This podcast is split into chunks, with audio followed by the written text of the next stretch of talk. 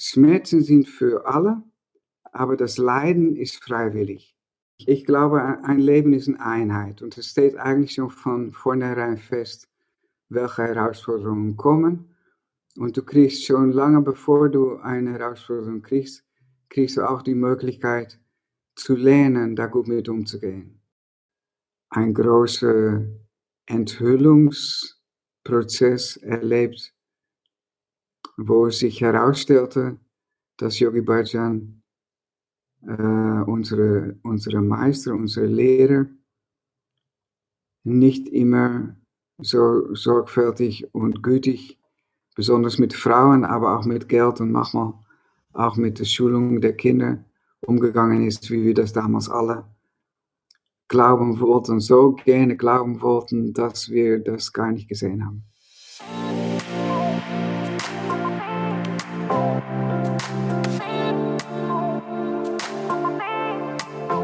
Hallo Herz, schön, dass du eingeschaltet hast. Ich bin Nadine Gerhardt und dieser Podcast ist mein absolutes Herzensprojekt, um dich zu inspirieren auf deinem ganz individuellen Weg zu mehr Fülle, Liebe und Lebensfreude.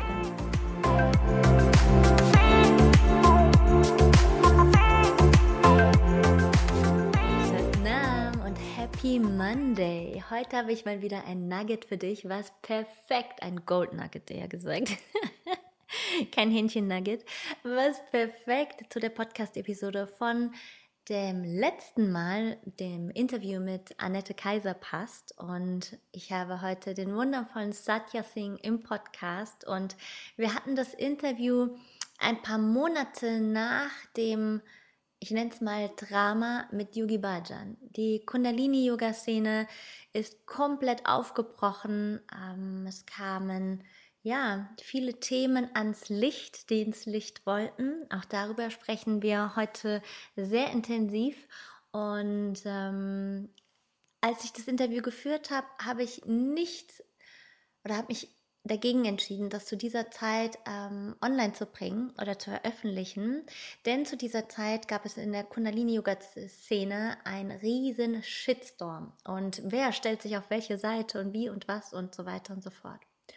Und ähm, mir war es ein Anliegen, dass dieses Interview sehr neutral betrachtet wird. Also das, was wir lernen im Kundalini Yoga, den Neutral Mind. Dementsprechend habe ich mir ein bisschen Zeit gelassen, um ja ein bisschen Gras über die Sache wachsen zu lassen und das vielleicht auch mit anderen Augen betrachten zu können, was passiert ist. Darüber sprechen wir. Deswegen mag ich gar nicht, gar nicht so viel vorwegnehmen.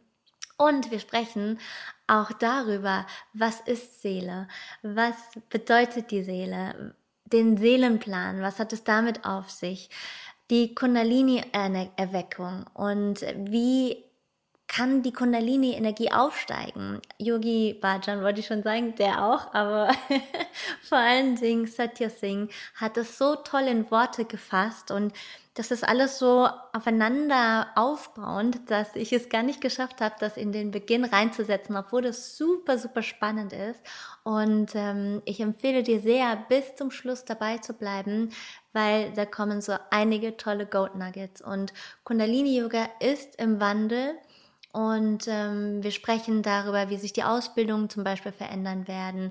Inwieweit, weil durch diesen ganzen Umbruch gab es diese verschiedenen Lager, die dann gesagt haben, okay, ich ändere jetzt alles im Kundalini-Yoga, ich mache mein eigenes Ding und äh, verändere die Kriyas und so weiter. Und auf der anderen Seite die Lehrer, die voll und ganz committed dabei geblieben sind und so weiter, zu denen zähle ich zumindest. Also ich bin ich persönlich bin der Meinung, wenn eine Kriya und äh, der Effekt so phänomenal ist, warum sollte ich etwas ändern? Und gleichzeitig kann ich nachvollziehen, dass wir auch Neues hineinbringen dürfen.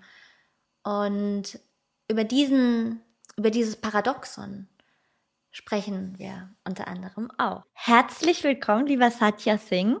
Und viele von meinen Zuhörern kennen dich, viele aber auch nicht. Und deswegen wäre es schön, wenn du uns in kurzen Worten erzählst, wer ist Satya Singh? Äh, ja, es gibt so viele Ebenen an Mensch. Ich denke, das haben deine Zuhörer genauso wie ich. Und äh, Auf der höchsten Ebene bin ich eine Seele, so wie alle anderen Seelen auch.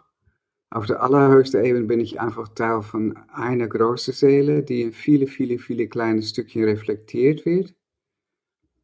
Und die Ebene darunter äh, bin ich jemand, der auf, ein, auf lange Reise durch dieses Leben ist äh, und die sehr viel gelernt hat. Äh, in der ersten Platz durch Yogi Bhajan, mein damaliger Lehrer und äh, der lange Praxis von Kundalini Yoga.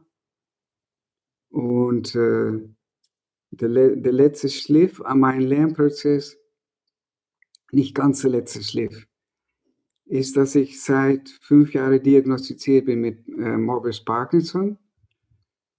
Und äh, das war erst ein Schock.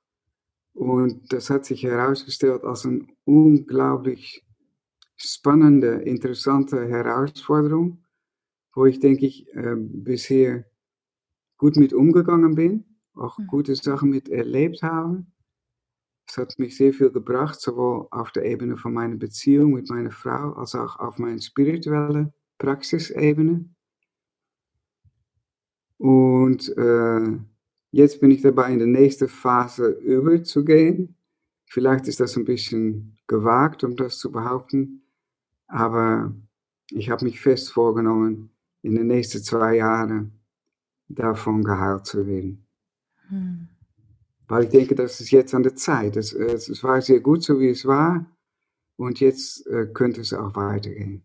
Hm. Ich denke, das könnte, das könnte in Harmonie sein mit dem kosmischen Plan. Mhm. Wenn du jetzt sagst, dass ähm, vor ein paar Jahren diese Krankheit gekommen ist, was hat Krankheit in deinen Augen für eine Bedeutung?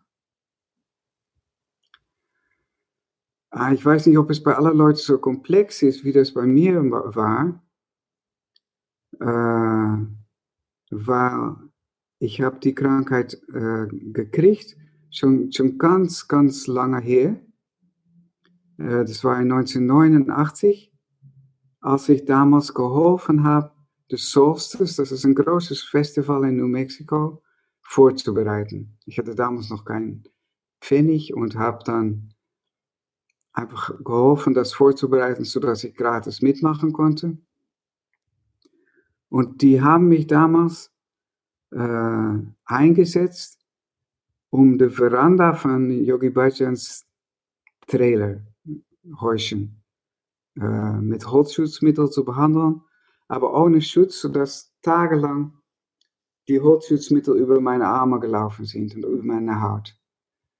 Und äh, da hat das ganze Prozess angefangen.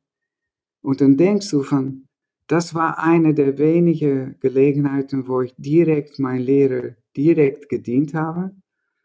Und dann passiert das. Mhm. Äh, das, das ist sehr mysteriös.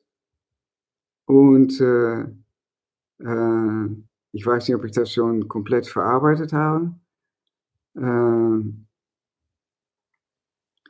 aber de, mein, mein Motto für wie ich mit dieser Krankheit umgehe, ist äh, ein, ein Zitat, das an den Buddha zugeschrieben wird. Das ist gar nicht von der Buddha. Äh, Schmerzen sind für alle, aber das Leiden ist freiwillig. Und ich denke, das ist ein super Motto, um bei einer Krankheit, und wir haben alle Krankheiten, besonders wenn wir ein bisschen älter werden, so wie ich, ich bin jetzt 71, äh, um mit einer Krankheit umzugehen, ist das aller, aller, aller Wichtigste, dass du auch nicht nur ein klein bisschen in der Opferrolle gehst. Mhm. Weil dann fängt das Leiden wirklich an. Und wenn du das vermeiden kannst, dadurch, dass du die Herausforderung, die eine Krankheit hat, annimmst und die Lektionen, die in dieser Krankheit versteckt sind, lernt, dann, dann kannst du da, kannst du da unglaublich viel aus lernen. Dann mhm. ist es ein sehr, sehr guter Weg. Hm. Ja, das hast du schön gesagt. Ähm, Du hast ja die Erfahrung auch jetzt geteilt, ähm, wo die oder wann die Krankheit aufgetaucht ist. Und ganz oft passiert es ja Menschen in so einer Situation, dass man erst so die Schuld im Außen auch sucht. Und ähm, Schuld ist ja eine sehr, sehr ähm, nieder oder ähm, niedrig schwingende Energie. Ähm, was hat dir am meisten geholfen, aus dieser Thematik ähm, eine Veränderung zu herbeizuführen? Ha. äh, das ist, ich, ich glaube, ein Leben ist eine Einheit und es steht eigentlich schon von vornherein fest, welche Herausforderungen kommen.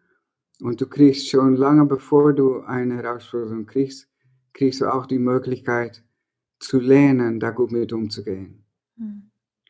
Und bei mir hat es angefangen, als ich noch ganz jung war, noch bevor Yoga, mit Kampfkunst. Mhm. Ich habe, äh, ich war, ich glaube, ich war immer ein sehr weiche, äh, äh, sehr intellektuelle Junge. Und dann habe ich mit Karate angefangen und äh, das habe ich so erlebt, dass, dass so viel äh, an, an Schwarzes und Vergangenes, an an alles, was nicht gut an mich war, aus mich rausgekommen ist.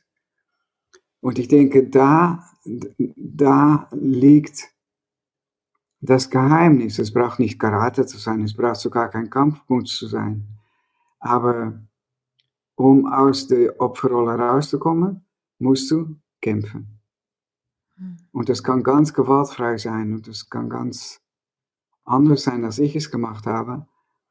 Aber für mich war das so die, die Reihenfolge. Und dann irgendwann wurde Karate ein bisschen zu grausam für mich und zu gewalttätig. Dann habe ich Tai Chi gemacht, das habe ich ganz lange unterrichtet auch. Und äh, dann kam das Kundalini Yoga und das war bisher der größte Einfluss auf mein Leben. Hm. Das hat mich auch sehr viel gebracht, bringt mir noch immer ganz viel. Und äh, ich will jetzt nicht nur über Probleme sprechen, aber da haben wir gerade auch äh, seit äh, März letztes Jahr, also zwölf Monate ist das jetzt im Gang, ein, äh, ein großer Enthüllungsprozess erlebt, wo sich herausstellte, dass Yogi Bhajan äh, unsere, unsere Meister, unsere Lehrer nicht immer so sorgfältig und gütig, besonders mit Frauen, aber auch mit Geld und manchmal auch mit der Schulung der Kinder umgegangen ist, wie wir das damals alle glauben wollten, so gerne glauben wollten, dass wir das gar nicht gesehen haben. Hm. Was hat das mit dir gemacht? Äh, zwei verschiedene Sachen, die, die so wenig miteinander verbunden sind, dass äh, das habe ich noch nie erlebt eigentlich. Äh, an der einen Seite, und das steht so fest, da, da, das ist unverrückbar geworden.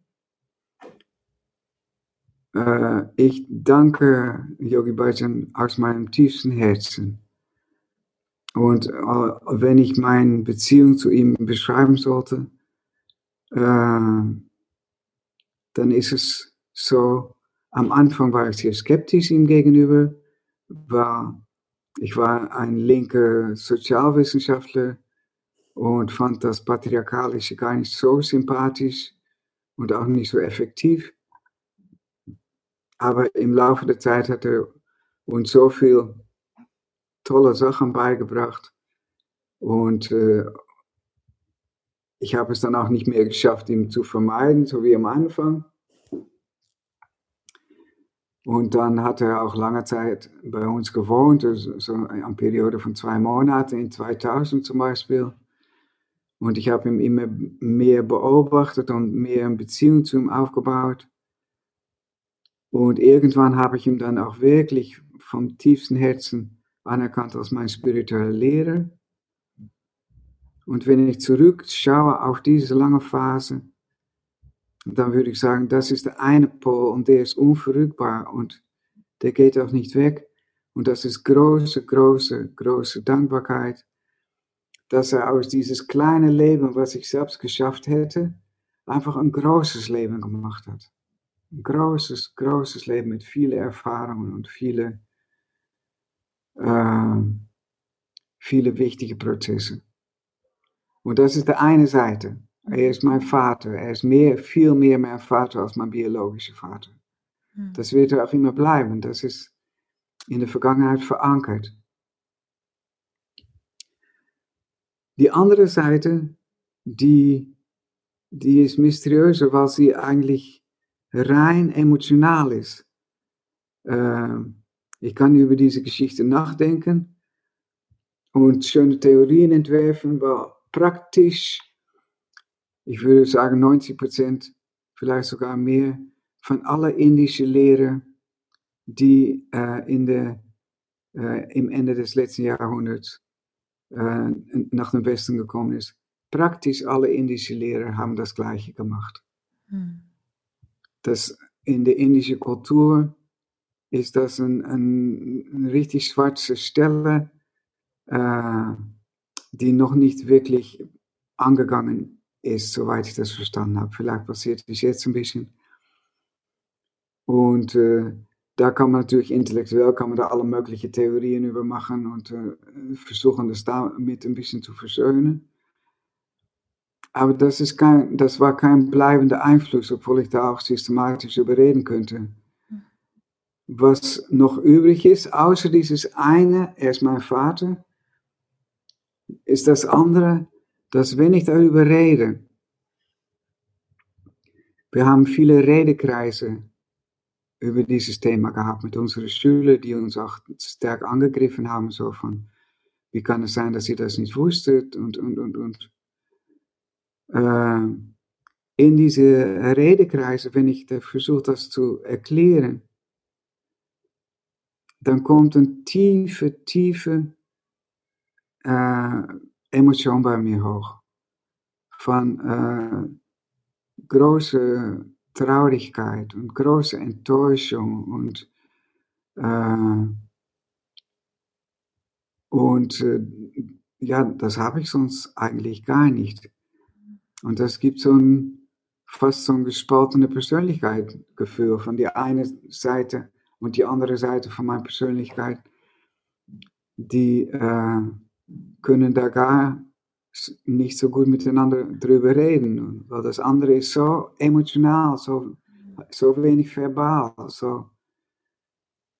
Äh, und ich vermute, dass ich diese beiden Dinge einfach weiter so mit mir mittragen werde. Mhm. Und die Konsequenz ist auf jeden Fall, und das war auch ein, ein, ein, etwas, wo wir vielleicht noch ein bisschen weiter überreden wollen, dass er hat praktisch die Hälfte seiner Autorität in meinen Augen verloren. Es gibt Leute, die sagen von, okay, okay, okay, er hatte eine Seite in seiner Persönlichkeit, die war nicht so toll, aber seine Lehren, die sind einfach so gechannelt und sind absolut wahr und da brauchen wir nichts an zu ändern so, das ist nicht meine po Position. Was ist deine meine Position? Position ist, meine Position ist, er hat uns über, überdeutlich gemacht, dass er auch ein Mensch ist, äh, dass er seine groß, große Schwächen hat. Und wenn wir ihn verurteilen, dann müssen wir auch bei uns selbst schauen, weil teilweise haben wir die auch. Und äh, man braucht ihn also nicht so groß zu verurteilen, aber es ist gleichzeitig ganz klar für mich, diese Institution des unfehlbaren Meisters, die ist nicht gut, die ist nicht gesund. Äh, das ist nicht immer nur die Schuld des Meisters, weil es sind auch, ist auch die Schuld der Schüler, die immer in diese Position setzen. Aber es ist keine gesunde Position. Es ist nicht hilfreich. Und ich denke, in Spiritualität, Hingabe hin und her, ist auch ganz wichtig. Aber du musst trotzdem für dich selbst denken. Hm. Ja. Und äh, das ist auch eine wichtige Lektion, weil ich selbst, ich weiß nicht, wo du das kommt, relativ oft jetzt in der Person, Position gesetzt wird von Meister so und Meister so. Hm. Und äh, ich muss mich immer wieder daran erinnern, das bin ich nicht. Ich habe auch jede Menge Fehler, die ich nicht unbedingt die ganze Zeit im Schaufenster stelle. Hm. Äh, aber ich bin auch eine äh, Arbeit in Ausführung, hm. so wie alle Leute auch. Und vielleicht, äh, weil ich ein bisschen älter bin und mich auch spezialisiert habe, weiß ich manchmal ein bisschen mehr.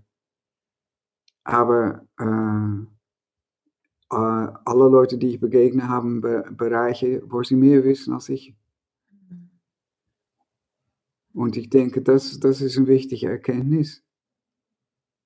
Und das war der einzige Weg, wie ich weitergehen kann mit, mit äh, Kundalini Yoga. Also, und deshalb ist für mich Kundalini Yoga, äh, all diese Ansprüche, die versteckt in Kundalini Yoga und, oder weniger versteckt liegen, zum Beispiel der Anspruch, äh, es ist die Wissenschaft des Bewusstseins. Es ist wunderschön, wenn du darüber nachdenkst. Aber Wissenschaft ist etwas, wo du eine Hypothese stellst und dann machst du ein Experiment und dann guckst du, ob deine Hypothese bestätigt wird. Und das ist, denke ich, das ist mein Traum wenigstens und dann in die Richtung pushe ich auch ein bisschen, dass auch in Kundalini Yoga, dass es nicht so ist von, jetzt machen wir die nächsten 2000 Jahre äh, das, was Yogi Bhajan uns erzählt hat. Und wir verteufeln alle Leute, die selbst was versuchen.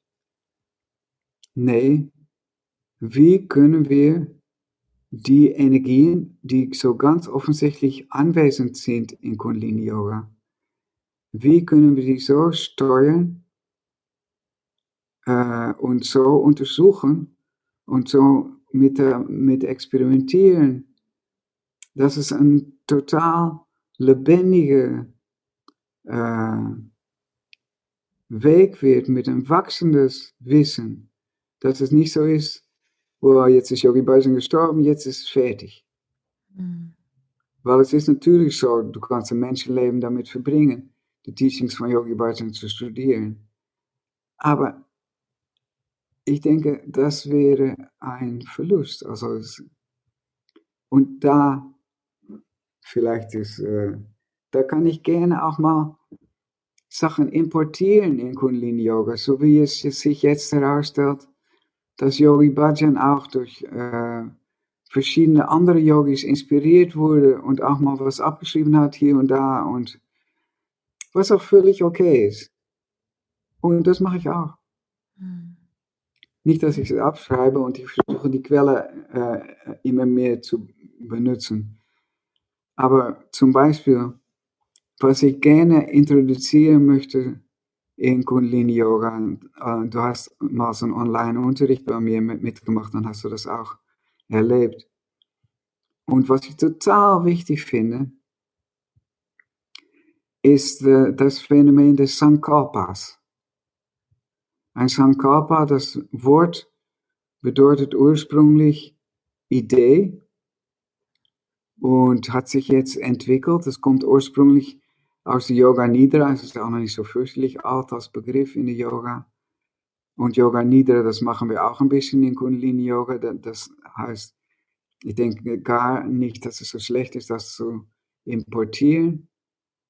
Und äh, ein Sankalpa äh, ist eine Intention, die du mit dir trägst und äh, dann wird dass Yoga eigentlich eine Induktion. Also ich mache eine Kundalini-Yoga-Klasse. Das ist so ein bisschen wie vergleichbar mit eine hypnotische Induktion. Ich komme dadurch in einen ganz offenen, ganz feinen Bewusstseinszustand. Aber wenn ich da aufhöre, dann wird diese Energie, diese Kundalini hin und her schwanken und was ist das Ziel und wir sagen dann ein bisschen von, ja, das ist gut für die Lungen oder gut, gut für dies und das. Das steht über all die Kriyas drüber. Äh, aber ist das alles? Ich denke, viele von unseren Yoga-Klassen und Yoga-Unterrichts hören auf damit, dass alle Leute beseelt sind, alle Leute voller Kundalini-Kraft oder äh, aber dass sie keine richtige Richtung dafür haben.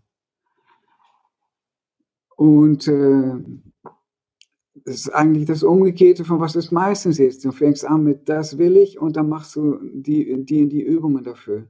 Wir machen die Übungen dafür, die haben natürlich immer eine total gute Wirkung auf, das, auf, der, auf unseren Körper, auf das Herz. Und, aber es, ist, es lässt sich noch so viel mehr da rausholen. Und da ist das Sankalpa ein total toller Anfang. Und äh, ich lasse, also an zwei Momenten bei meinem Unterricht, äh, lasse ich die Leute an einem Sankalpa arbeiten. Und teilweise äh, ist das, es gibt viele Sankalpas, die möglich sind. Und es gibt grundsätzlich zwei Kategorien. Die eine Kategorie ist, du machst etwas für dich selbst. Mhm. Du willst was loswerden, also nicht mehr auf deine Kinder schimpfen oder äh, kein, kein Schokolade mehr essen oder Gott weiß, was du loswerden möchtest. Oder du willst was kriegen, äh, Ausdehnung deines Bewusstseins oder vielleicht auch noch äh, das Gefühl, wohlhabend zu sein in aller Hinsichten. Das ist eins. Und das mache ich so ab und zu mit den Leuten auch, eigentlich meistens am Anfang, weil das ist am meisten motivierend. Aber zwei ist, und da kommen wir so richtig auch an die Zukunft von Kundalini Yoga.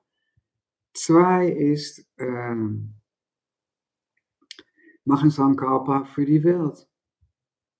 Machen Sankalpa auch manchmal ganz praktisch. Meine Intention ist es, äh, positive Energie zu schicken an alle Projekte von Yoga hilft. Yoga hilft ist so eine Institution, die wir mitgegründet haben in Hamburg, äh, um Leute, die normalerweise nie mit Yoga, die es nicht bezahlen können oder die krank sind oder was auch immer, Yoga-Unterricht geben zu können. Und das könnte ein Sankalpa sein. Du kannst ein Sankalpa machen über die, äh, dass ein Waffenstillstand in Jemen zustande kommt.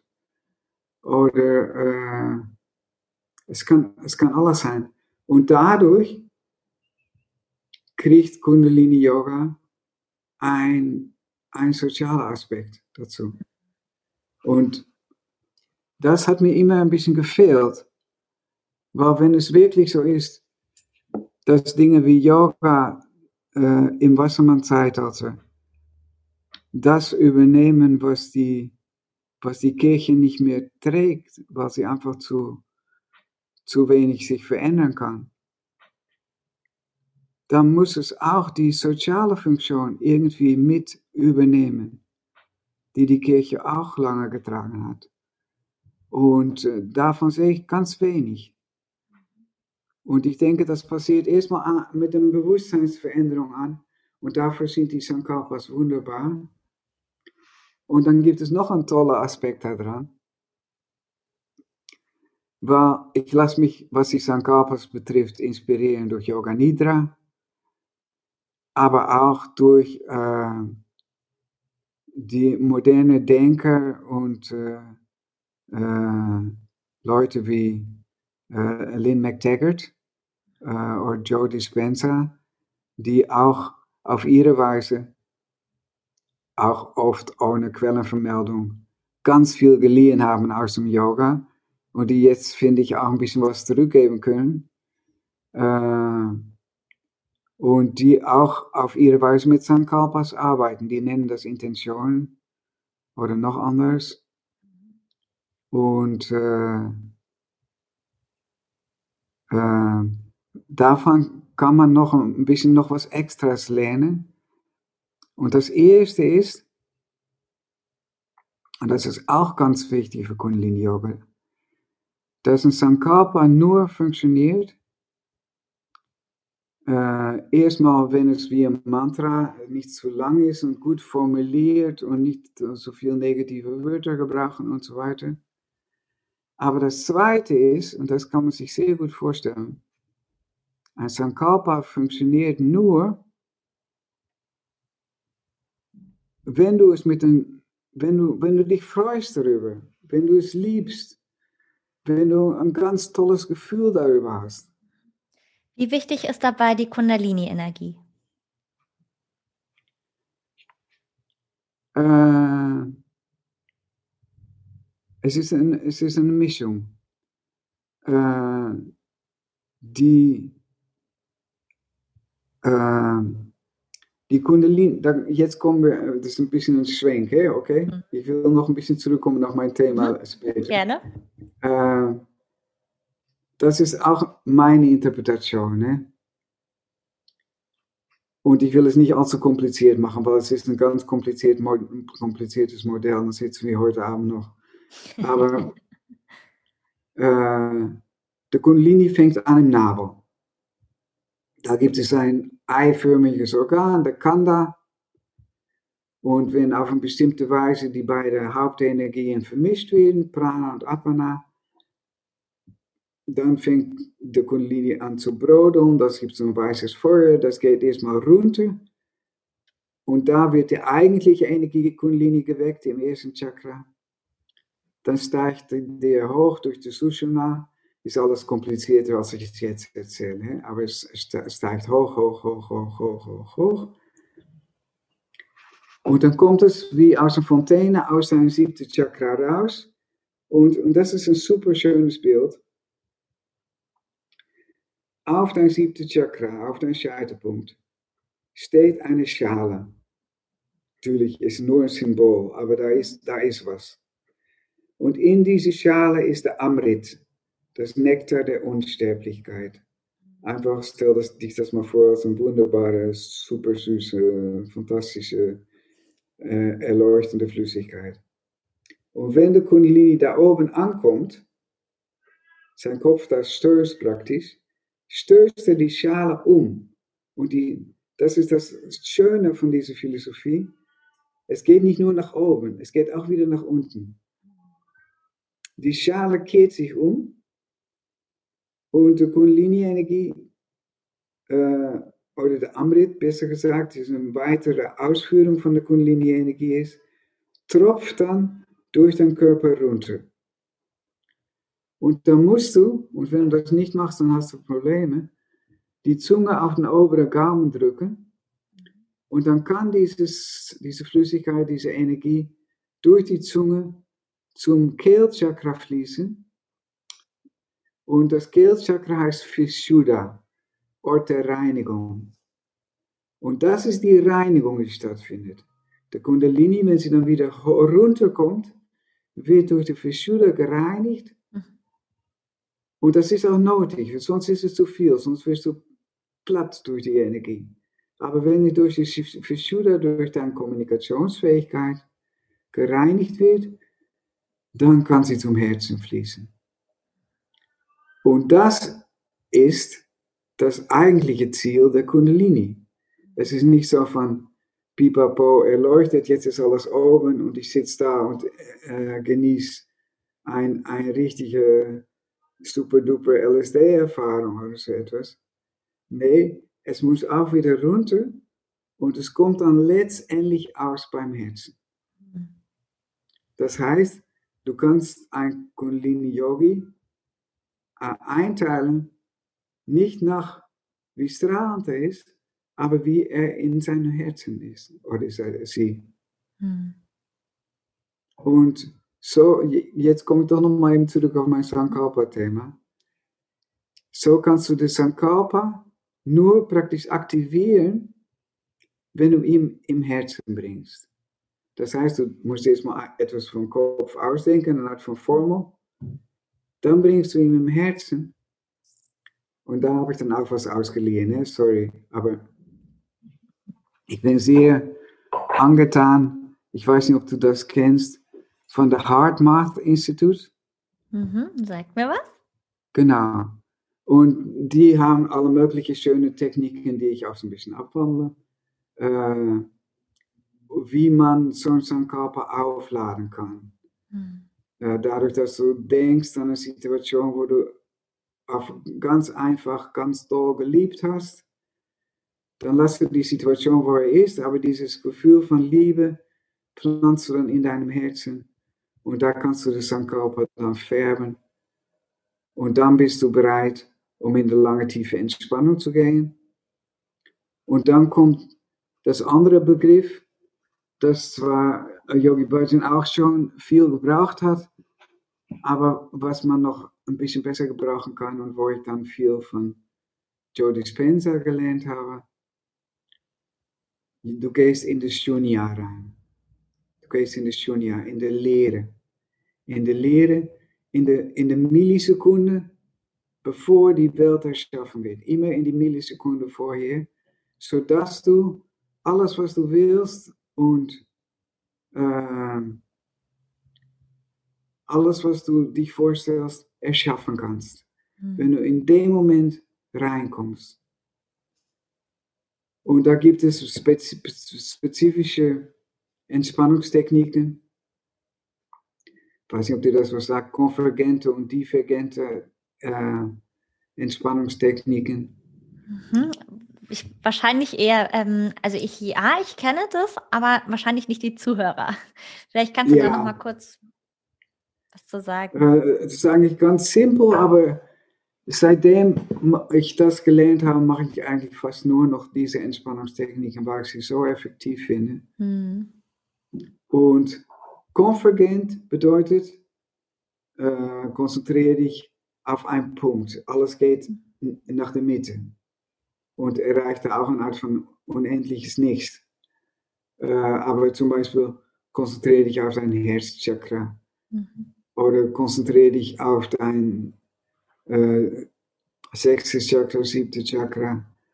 Oder konzentriere dich auf deine Füße äh, auf, und auch auf den Raum innerhalb von deinen Füßen, der Raum innerhalb von deinen Knie, der Raum innerhalb von deinem Kopf. Das ist konvergent. Divergent ist, es geht auseinander in der Unendlichkeit. Und dann sagst du also nicht, konzentriere dich auf den Raum innerhalb deiner Füße, aber außerhalb deiner Füße. Mhm. Und die Raum ist unendlich. Der Raum innerhalb deiner Füße ist vielleicht so anderthalb Kilo, anderthalb Liter oder so etwas. Außerhalb von deinen Füßen unendlich. Hört nicht auf. Und dann gehst du wieder zurück zu deinen Knie, innerhalb von deinen Knie und dann wieder außerhalb. Konvergent, divergent. Und damit kommst du außergewöhnlich gut, ich weiß auch nicht genau, warum es so gut wirkt, in the Space in the space. Und in dieses Space, in dieses Shunya, das Zero-Moment,